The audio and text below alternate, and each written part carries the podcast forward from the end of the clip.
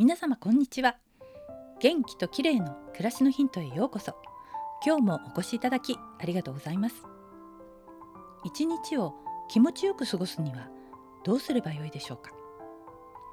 生き抜くための生態の著者片山洋次郎さんは呼吸が十分に深く体の中から動いて波に乗っていることだと本の中で述べています。今日は深い呼吸について取り上げたいと思います。呼吸は自律神経に大きな影響を及ぼしていて深い呼吸をすることが自律神経を整えるのに大切だと言われています。というのも現代人はストレスなどで副交感神経の働きが低下し交感神経が高まっていて呼吸が浅くなっていることが多いと言われますそこで深い呼吸をすることで意識的に副交感神経の働きを高めることが大切なんですね。副交感神経が高まると血管が広がって血圧が下がり心身がリラックスできます。深い呼吸のやり方ですが順天堂大学医学部教授の小林博之先生が進めているのが1対2の呼吸です。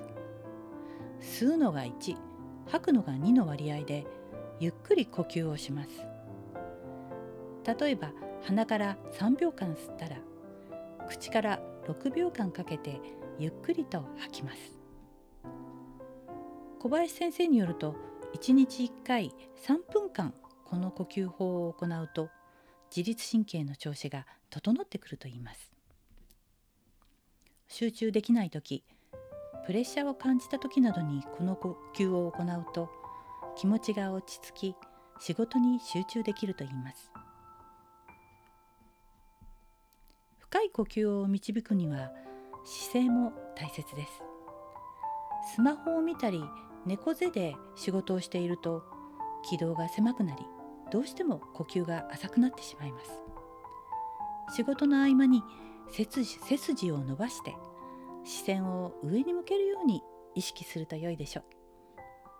今日は深い呼吸についてでした。気持ちいいとは呼吸が深いことだと片山さんも指摘しますが私も本当にそう思います。